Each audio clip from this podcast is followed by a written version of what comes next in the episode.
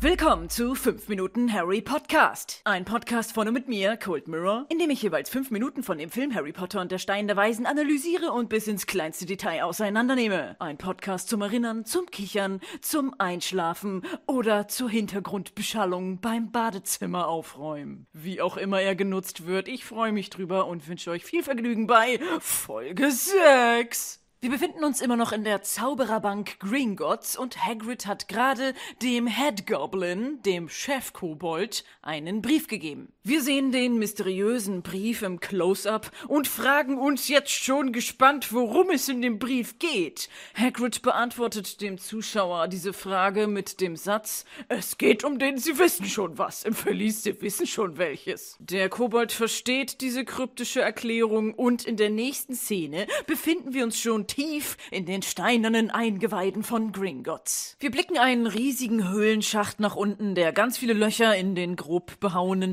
Steinwänden hat und der von mehreren Bahnschienen durchzogen ist. Harry Hagrid und ein Kobold kommen mit einem Wägelchen auf den Schienen von weit hinten nach vorn ins Bild gefahren und sie halten abrupt an. Der Kobold, der mit ihnen gefahren ist, sagt Verlies 687. Hagrid guckt auch schon zur Seite, wo sie rausgehen müssen, nur Harry guckt weiterhin nach vorne und hat scheinbar komplett seine Gehirnfunktion verloren und muss erstmal ein Reboot machen. Er guckt mit leicht geöffnetem Mund völlig ausdruckslos ins Leere, so als hätte er gerade dem Tod höchstpersönlich ins Auge geblickt. Völlig zu Recht, denn ich stelle mir vor, dass Harry, dem von seiner Tante und Onkel nie was gegönnt wird und der immer eingesperrt wird und der nie raus darf, ganz bestimmt noch nie Achterbahn gefahren ist, noch nicht mal wilde Maus. Und für jemanden, der absolutes Bewegungs- und Spaßdefizit hat, muss dann so eine Fahrt auf Schienen ohne Loopings, die nur geradeaus geht, aber in einer etwas erhöhteren Position stattfindet, doch schon sehr beeindruckend sein. Der Kobold, der mit ihnen gefahren ist, steigt aus dem Wagen aus und sagt, Licht bitte! Kriegt von Hagrid die Lampe, die auf dem Wagen war, in die Hand gedrückt, geht zwei Meter zum Verlies, was in die Wand eingelassen ist, und sagt, Schlüssel bitte! gibt Hagrid die Lampe wieder zurück und nimmt den Schlüssel. Für die zwei Meter braucht es jetzt eine Lampe. Hätte sie nicht von Anfang an Hagrid geben können. Außerdem ist es nicht stockduster hier, dass man gar nichts sieht. Es ist alles relativ gut ausgeleuchtet durch in der Ferne brennende Fackeln. Das war eine komplett unnötige Aktion, Griphook. Ja, der Kobold hat auch einen Namen. Griphook, hier noch gespielt von Vern Troyer, der bekannt geworden ist mit Austin Powers. Da hat er Dr. Evils Minimi gespielt. Und in den späteren Harry Potter Filmen wird Griphook dann gespielt von Warwick Davis, der, wie im letzten Podcast schon erwähnt, noch eine Rolle in diesem Film hat, die aber später zu sehen ist. Der Kobold nimmt den kleinen goldenen Schlüssel von Hagrid, öffnet eine Mini-Luke, hinter der sich ein Schlüsselloch befindet, und schließt eben dieses auf. Man hört ganz viel Geratter und Geklingel. Das ist also ein etwas komplexerer Apparat, der da durch den Schlüssel in Bewegung gesetzt worden ist. Und die Verliestür geht mit einem Zischen und einem dumpfen metallischen Geräusch auf, so wie wenn man gerade bei Fallout eine Vaulttür aufgemacht hat. Da kommen jetzt aber keine atomverseuchten Gule entgegengesprungen, da liegt was ganz anderes drin. Harry ist mal wieder komplett amazed, offener Mund, offene Augen, offene alles, denn es liegt ein scheiß riesiger Haufen Gold im Verlies. Beziehungsweise es ist nicht Gold, es sind Galeonen. In der Zaubererwelt gibt es nämlich andere Währungen. Es gibt goldene Galeonen, silberne Sickel und bronzene Knut. Eine Galeone entspricht 17 Sickeln und ein Sickel entspricht 29 Knuts. Was zum Geier, was ist das für eine umständliche Scheiße, denkt sich der Zuhörer. Es gibt auch keine Geldscheine, also man muss immer einen fetten Beutel mit Kleingeld mit sich rumtragen. Und im Buch gibt es auch keine genaue Angabe dafür, wie viel Geld Harry jetzt eigentlich hat, denn es ist ja Harrys Verlies. Aber aufgrund dieser Szene hat ein Reddit-User namens Neokratus Red mal Screenshots gemacht und berechnet, wie viel Geld hier im Bild ungefähr zu sehen ist. Und er hat ganz kompliziert die einzelnen Häufchen, die man so im Kameraschwenk sieht, mit Berechnungen für Pyramiden und Kegel und was auch immer analysiert und ist dann zu dem Ergebnis gekommen, dass hier mindestens 50.625 Galeonen liegen. Mindestens. Weil man zum Beispiel in den späteren Filmen Harry Potter und die Heiligtümer des Todes sehen kann, dass die Verliese auch begehbar sind und mehrere Meter breit sind und auch im Buch gesagt wurde, dass der ganze Boden von Harrys Verlies mit Goldstücken übersät ist, aber auch mit bronzenen und silbernen Stücken. Äh, da kann man dann davon ausgehen, dass da noch viel mehr liegt, als man hier im Bild überhaupt sehen kann. 50.625 Galeonen ist also nur eine grobe Schätzung der sichtbaren Münzen im Bild, was ja trotzdem nicht wenig ist. Es gibt Unklarheiten darüber, wie viel eine Galeone jetzt eigentlich wert ist. J.K. Rowling hat in einem Interview mal gesagt, dass eine Galeone ungefähr fünf britischen Pfund entspricht. Somit hätte Harry bei 50.625 Galeonen umgerechnet 253.125 Pfund, was umgerechnet 320.517 Euro sind.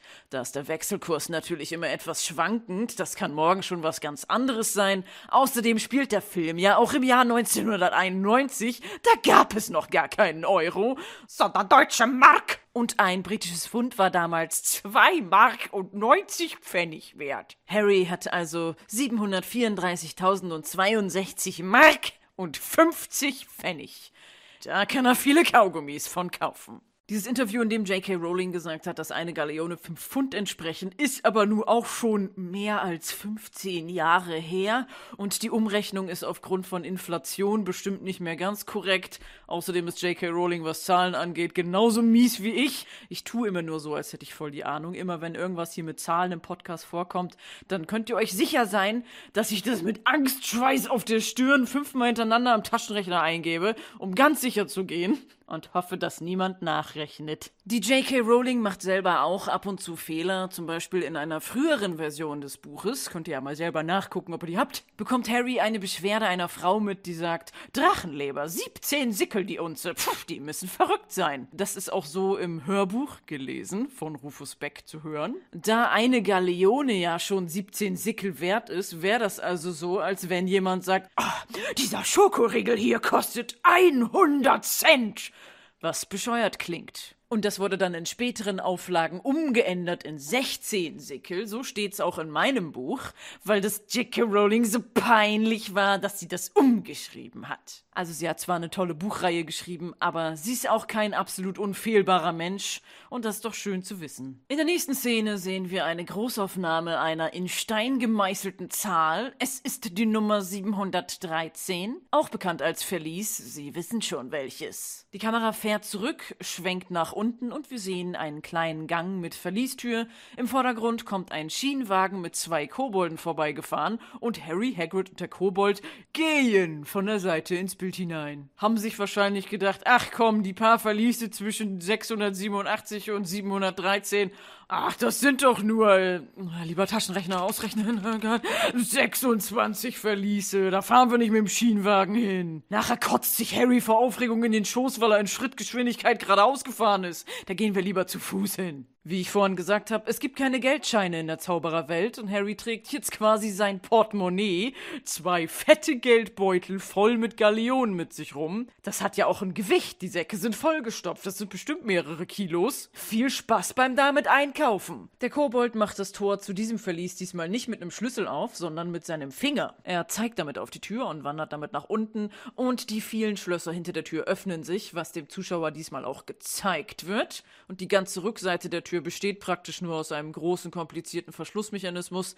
der nach und nach aufklickt. Das Verlies öffnet sich, aber es liegt kein Gold drin, sondern nur ein mysteriöses Mini-Päckchen, eingewickelt in braunes Papier und zugebunden mit einem ollen Paketband. Und Harry guckt rein, schon wieder mit aufgerissenen Augen und voller Begeisterung. Wow, ein kleines, braunes, langweiliges Paket, ich fass es nicht. Wahnsinn! Bis seine Sehnerven dann auch mal das optische Signal an sein Gehirn weitergeben und es langsam verarbeitet wird, vergehen aber scheinbar ein paar Sekunden und nach etwas zu langem begeistert gucken, wandelt sich Harrys Gesichtsausdruck dann endlich in Verwirrung um. Und Hagrid tritt nach vorne und schnappt sich das Päckchen mit seiner riesigen Hand. Er stopft es in seinen Mantel und sagt Harry, dass er das lieber für sich behalten soll. Uh, wie geheimnisvoll. Was kann da nur drin sein? Hat es etwas mit dem Titel des Films zu tun?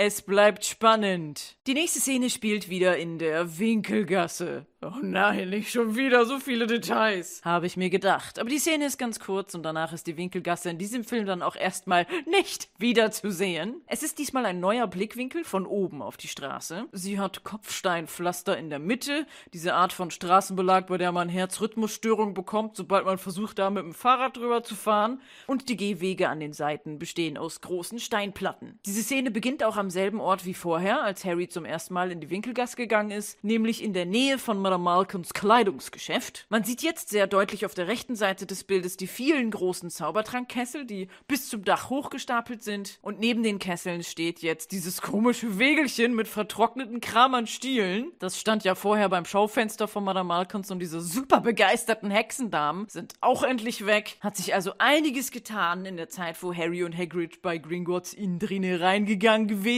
waren. Bei dem Kesselshop ist auch ganz kurz ein grünes Ladenschild zu sehen, was recht weit oben hängt. Deshalb hat man das am Anfang in der ersten Winkelgassenszene noch nicht gesehen. Und auf dem Schild steht Potions for all ailments. Was so viel heißt wie Zaubertränke für alle Krankheiten. Da ist also in dem Kesselladen oder vielleicht im Stockwerk darüber auch nochmal eine kleine Zaubertrankapotheke integriert. Auf der linken Seite des Bildes dominiert ein Schild, das auch recht weit oben hängt. Darauf steht The Daily Prophet. Das ist die Zaubererzeitung, der Tagesprophet. Direkt unter dem Schild, eben noch verdeckt, dann ein paar Millisekunden zu sehen, die Deko vom Eissalon mit dem grünen Tischchen und Stühlen, die schief auf dem Dach stehen.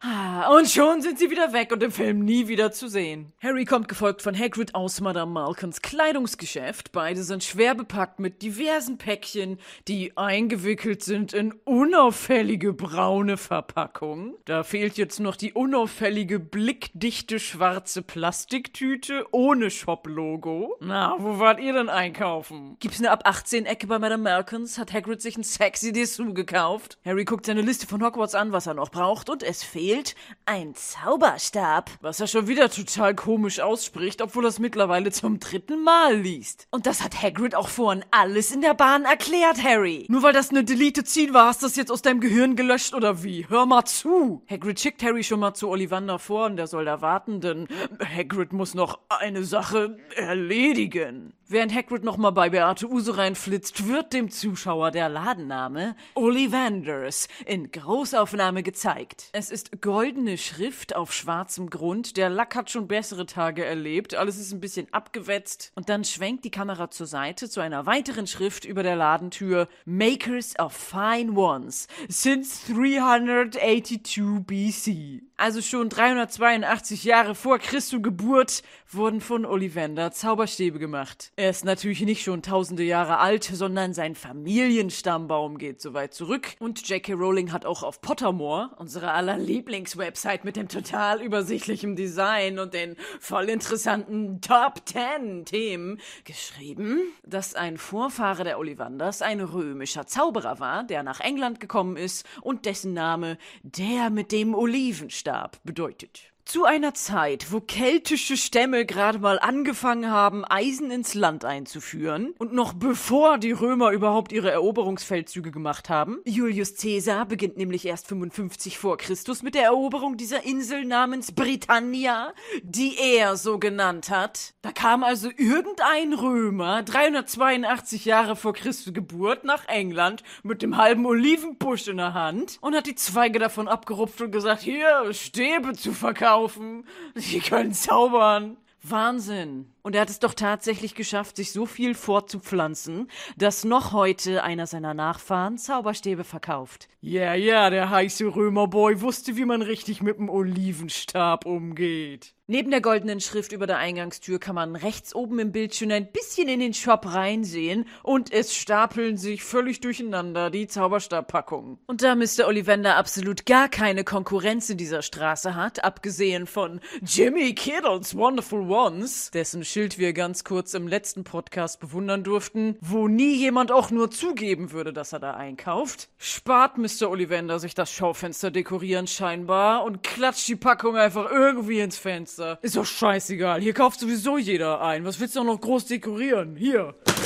Haufen Zauberstabpackungen. Reicht. So ähnlich müssen Mr. Ollivanders Gedanken gewesen sein. Harry schaut ehrfürchtig zum Laden rauf und geht dann aus dem Bild. Die Perspektive des Zuschauers wechselt in den Innenbereich von Ollivanders und wir sehen, wie Harry von draußen reinkommt. Die Kamera befindet sich hinter dem Verkaufstisch mit Blick auf die Eingangstür und die Schaufenster und man kann sehen, dass vor einem Fenster zwei Mädchen stehen und reingucken und anscheinend irgendwas Interessantes sehen, obwohl die Schaufenster nicht großartig dekoriert sind oder irgendwas Besonderes ausstellen. Direkt vor dem Fenster, wo sie reingucken, steht einfach ein kleines Regal voller Zauberstabschachteln, die sie aber nicht sehen können, weil es ein geschlossenes Regal ist, mit der Rückseite zum Fenster. Und auf dem Regal sind sage und schreibe drei Zauberstäbe auf einem Mini-Podest ausgestellt, das aber auch so rumgedreht ist, dass es eigentlich nur Leute, die schon im Laden stehen, richtig angucken können. Und daneben ist noch so ein lieblos hingeklatschter Stapel Zauberstabschachteln. Also ich frage mich, was die da jetzt so Besonderes sehen. Laut dem Buch ist bei Ollivander im Schaufenster tatsächlich ein einzelner Zauberstab auf einem Kissen ausgestellt. Also entweder sehen die den an oder vielleicht auch nur verdammt große Staubflusen hinter dem Regal, denn in diesem Laden scheint lange nicht mehr Staub gewischt worden zu sein. Hier sind zumindest nicht so krass viele Spinnenweben wie bei Gringotts, aber alles in diesem Laden ist in einen Hauch von Staubgrau gehüllt. Auf dem Verkaufstisch liegt ein aufgeschlagenes Buch mit Notizen und einigen Bildern von Etiketten,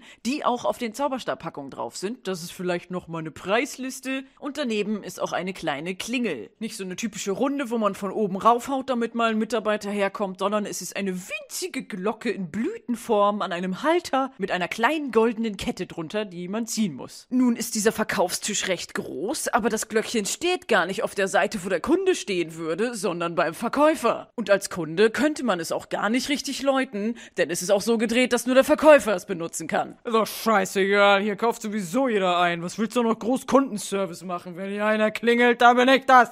So, ich bin da, was willst du? So ähnlich müssen Mr. Ollivanders Gedanken gewesen sein. Die Einstellung ändert sich. Wir blicken von oben auf den Eingangsbereich vom Laden herab und können nochmal mehr Einrichtung sehen. Auch das andere Schaufenster ist halb verdeckt von einem Regal mit Zauberstäben und überhaupt die Wände sind vom Boden bis zur Decke komplett vollgestopft mit Schachteln. Die Zauberstabpackungen sehen ein bisschen aus wie diese länglichen Zigarettenschachteln, die man beim Duty-Free-Shop am Flughafen kaufen kann und sind sortiert nach Albert Einsteins Motto Ordnung braucht nur der Dumme. Das Genie beherrscht das Chaos. Ja, die Schachteln sind nach keinem erkennbaren Muster sortiert, vielleicht ein bisschen nach Farbe, teilweise auch nicht wirklich gestapelt, sondern irgendwie hingeschmissen, so dass man Angst hat, wenn man eine rausnimmt, dass gleich 100 andere mit runterfallen. Der Rest des Raumes ist ziemlich altbackend dekoriert, der Boden ist Parkett aus Massivholzdielen. Rechts im Bild geht eine Treppe nach oben, links im Bild ist eins von vielen sehr großen Regalen, die sich über zwei oder mehr Stockwerke erstrecken. An der Regalseite hängen Klemmbretter und Notizhefte mit irgendwelchen Zahlen drauf. Alle Möbel sind aus dunkelbraunem Holz oder dunkel lackiert mit einer feinen grauen Staubschicht darauf. Und auf dem Verkaufstisch sind außer dem Glöckchen und dem Buch noch ein paar lose Zauberstäbe,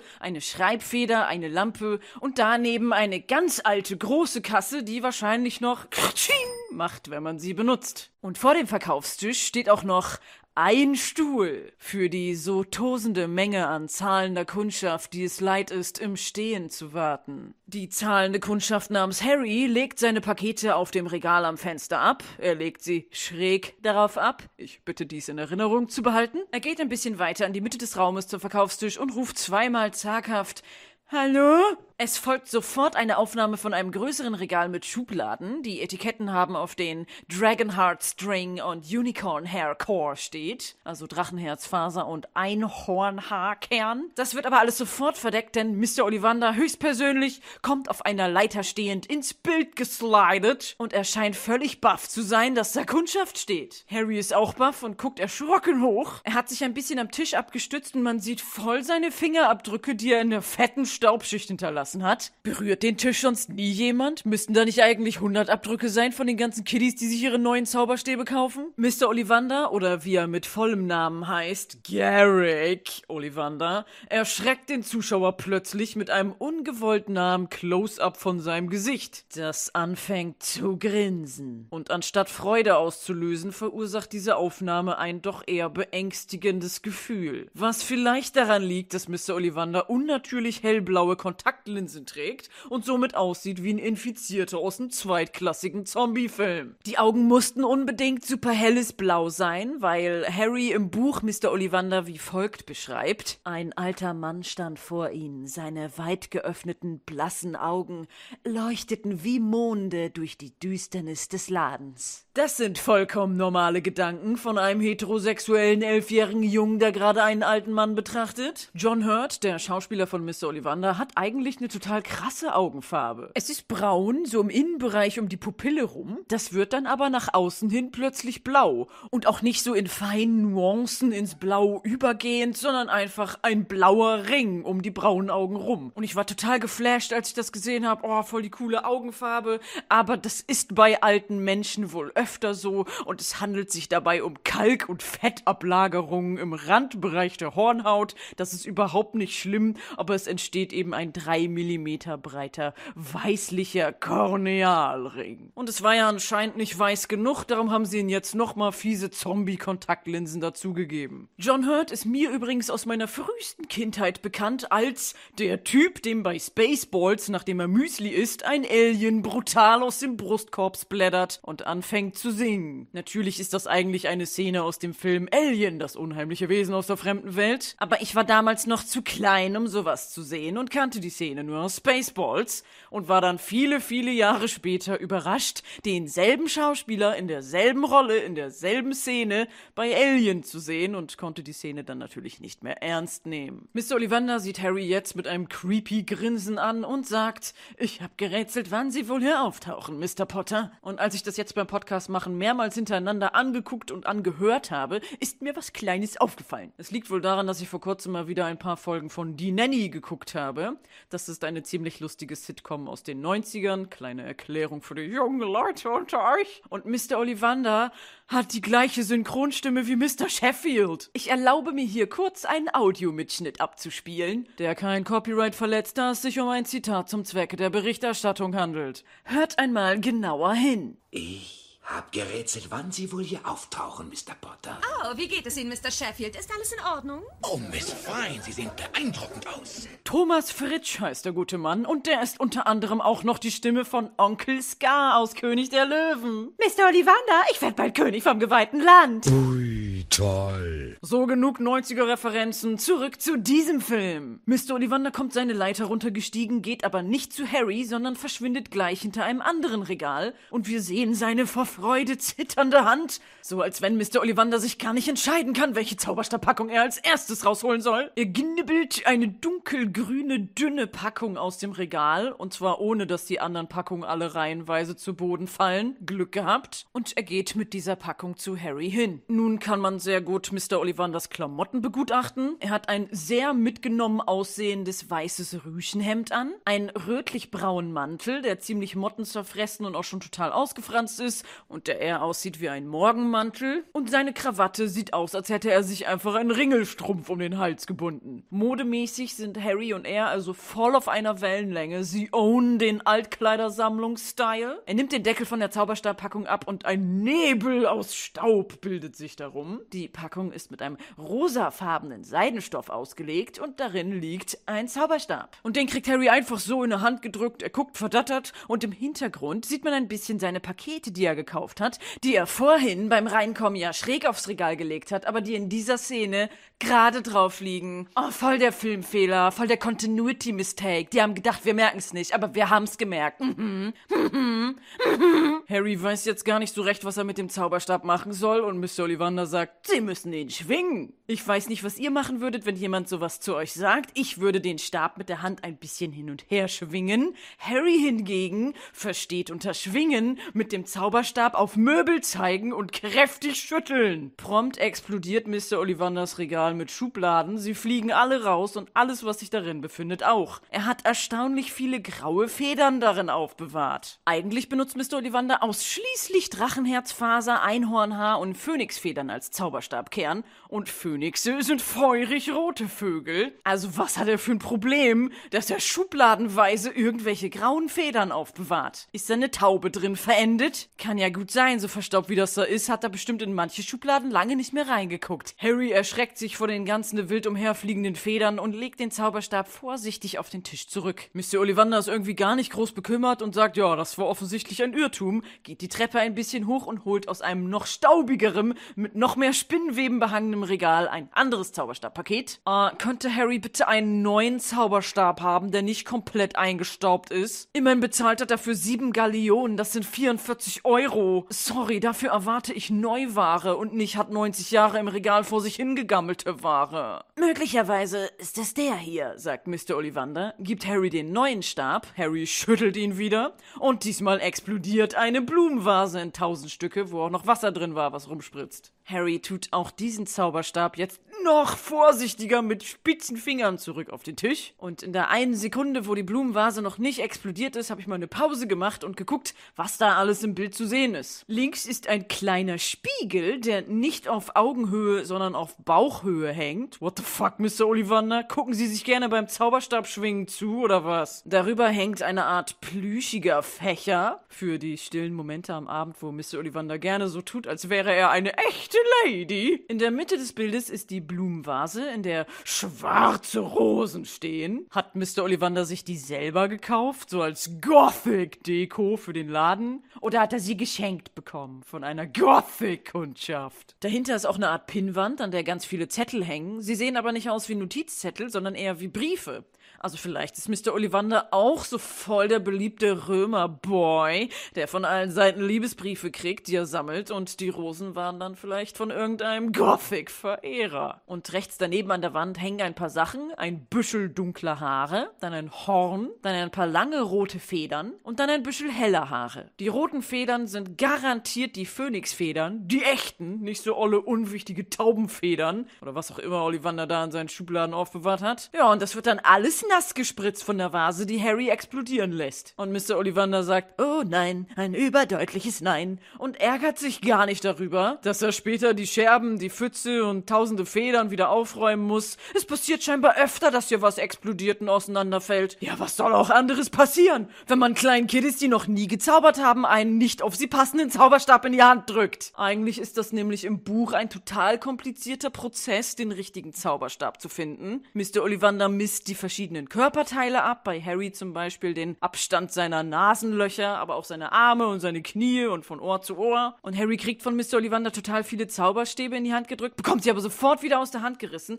und es passiert absolut gar nichts Schlimmes. Ich meine, sonst müsste Mr. Ollivanders Laden doch in Schutt und Asche liegen bei den ganzen Kindern, die jedes Jahr neu nach Hogwarts kommen. Lässt er sie alle seine Einrichtung zerstören? Ich glaube nicht. Er geht in den hinteren Bereich seines Ladens und nimmt aus einem Regal ein dunkles, etwas breiteres Päckchen und schaut nachdenklich zur Seite, während eine mysteriöse Klimpermusik zu spielen beginnt und er sagt, ich frag mich eins und fragt sich dann gar nichts. Es scheint ein innerer Monolog zu sein. Er dreht sich zu Harry und gibt ihm einen super creepy Blick, so aus zusammengekniffenen Augen, als wenn er sonst was mit Harry vorhat, in der Dunkelheit stehend und nur seine Silhouette ist von hinten beleuchtet. Und dann kommt er wieder nach vorne ins normale Licht gewatschelt und reicht Harry fast schon ehrfürchtig diesen weiteren Zauberstab. Harry nimmt den Stab in die Hand, die Musik schwillt an, die Lampen im Raum flackern auf und ein Windstoß weht durch den Raum und durchwuschelt Harrys Haare und lässt Staubwolken umherwirbeln. Und Mr. Ollivander guckt sich verwirrt um und sagt, eigenartig.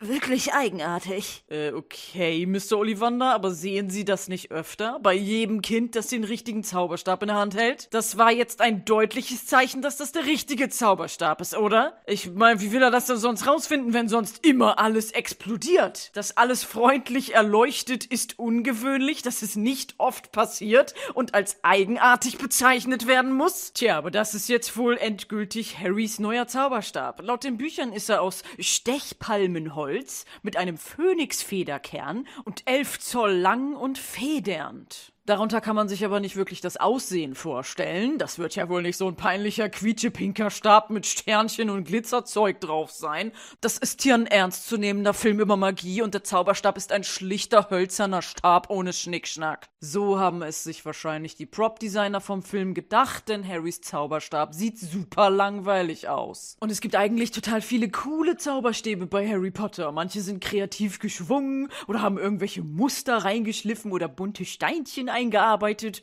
Ja, und Harry Potter, der berühmteste Junge in dieser ganzen Geschichte, kriegt einen, der aussieht wie ein zu groß geratenes Essstäbchen. Und es hat ein paar Filme gedauert, bis die Prop-Designer das auch gemerkt haben. Denn ab dem dritten Film wurde das Aussehen geändert und da haben sie dann einen schicker designten Zauberstab für Harry genommen mit so Baumrindenelementen drin, damit das Harrys Bodenständigkeit symbolisiert. Und diesen neu designten Zauberstab kann man auch als Merchandise kaufen. Aber ja, hier bei Harry Potter und der Stein der Weisen ist es noch ein langweiliges Stäbchen ohne irgendwelche auffälligen Accessoires. Auf Pottermore, der allerbest designten Website dieser Erde, kann man nach etwas längerem Suchen auch J.K. Rowlings Geschreibsel zu Zauberstabbestandteilen nachlesen und sie erklärt, dass das Holz, die Länge und Flexibilität und der Kern eines Zauberstabs alles zu tun hat mit der Persönlichkeit des Zauberers. Einhornhaar ist für die Noobs, das lässt sich ganz leicht handhaben und kann sofort alle Zauber. Das sind aber dann nicht besonders kräftige Zauber und das Haar kann auch leicht kaputt gehen und muss ab und zu ausgetauscht werden. Drachenherzfaser macht sehr starke Zauber, allerdings ist es temperamentvoll wie ein Drache. Das heißt, mit dem Zauberstab können auch Unfälle passieren. Und Phönixfeder ist der seltenste Zauberstabkern. Solche Zauberstäbe brauchen lange, um sich an den Besitzer zu gewöhnen und sie können auch manchmal von alleine loszaubern, weil ein Phönix so frei und independent ist. Die Länge des Zauberstabs wird einmal an der Körpergröße gemessen, aber auch an der Größe des Egos. Also wenn man klein und schüchtern ist, dann kriegt man auch einen kleinen, kompakten Zauberstab. Und wenn man groß ist oder einen auffallend dramatischen Lebensstil hat, braucht man auch einen großen Zauberstab. Und die Flexibilität des Zauberstabs spiegelt dann die Willensstärke des Zauberers wider, aber auch seine Anpassungsfähigkeit. Und jemand, der willensstark ist oder stur und dickköpfig, der kriegt einen harten Stab. Und jemand, der spontan denkt oder auch oft seine Meinung ändert, der kriegt einen biegsamen Zauberstab. Und dann gibt es auch noch jede Menge Holzarten. Das sind aber so viele, dass ich sie jetzt nicht alle beschreibe. Darum befasse ich mich jetzt nur mit dem Material, aus dem Harrys Stab ist, nämlich Stechpalme. Zauberstäbe mit diesem Holz eignen sich gut zum Schutz oder wenn man gerne Abenteuer erlebt und sind generell sehr schwankungsfreudig, aber auch flatterhaft. Außerdem verträgt es sich gar nicht mit Phönixfeder, weil der Phönix so strong und independent ist. Und sollte es jemals zu einer gelungenen Kombination dieser beiden Teile kommen, dann ist es wirklich was ganz Besonderes und total selten. Und wenn man das jetzt alles weiß, dann kann man Harrys Zauberstab analysieren. Er hat einen Phönixfederkern, ist also total independent und selten. Ist aus Stechpalmholz für Abenteurer gedacht, aber verträgt sich eigentlich nicht mit Phönixfeder und ist deshalb nochmal voll viel seltener. Ist 11 Zoll Zoll lang. Die kürzesten Zauberstäbe sind 8 Zoll, die größten 14 Zoll. Harry ist also solides Mittelfeld. Er ist weder besonders extrovertiert oder schüchtern. Und sein Zauberstab ist federnd. Das heißt, manchmal ist er willensstark, aber kann auch ab und zu seine Meinung ändern. Mr. Ollivander erklärt, dass Harrys Zauberstab eine Phönixfeder enthält, derselbe Phönix aber noch eine andere Feder gegeben hat, die in einem anderen Zauberstab ist. Und der Zauberer, dem dieser andere Zauberstab gehört, hat Harrys Blitznarbe verursacht. Harry fragt, wem hat dieser Zauberstab gehört? Mr. Ollivander atmet erschrocken ein. Oh, wem gehört der andere Zauberstab nur? Was für eine Cliffhanger-Frage. Denn hier ist die 5-Minuten-Marke erreicht und somit das Ende dieser Folge. Das war's mal wieder. Ich hoffe, ihr habt alle eure Badezimmer schön sauber gemacht. Hoffentlich höre ich mich, hört ihr mich. Wir hören uns alle gegenseitig beim nächsten Mal. Bei 5 Minuten Harry Podcast. Tschüss!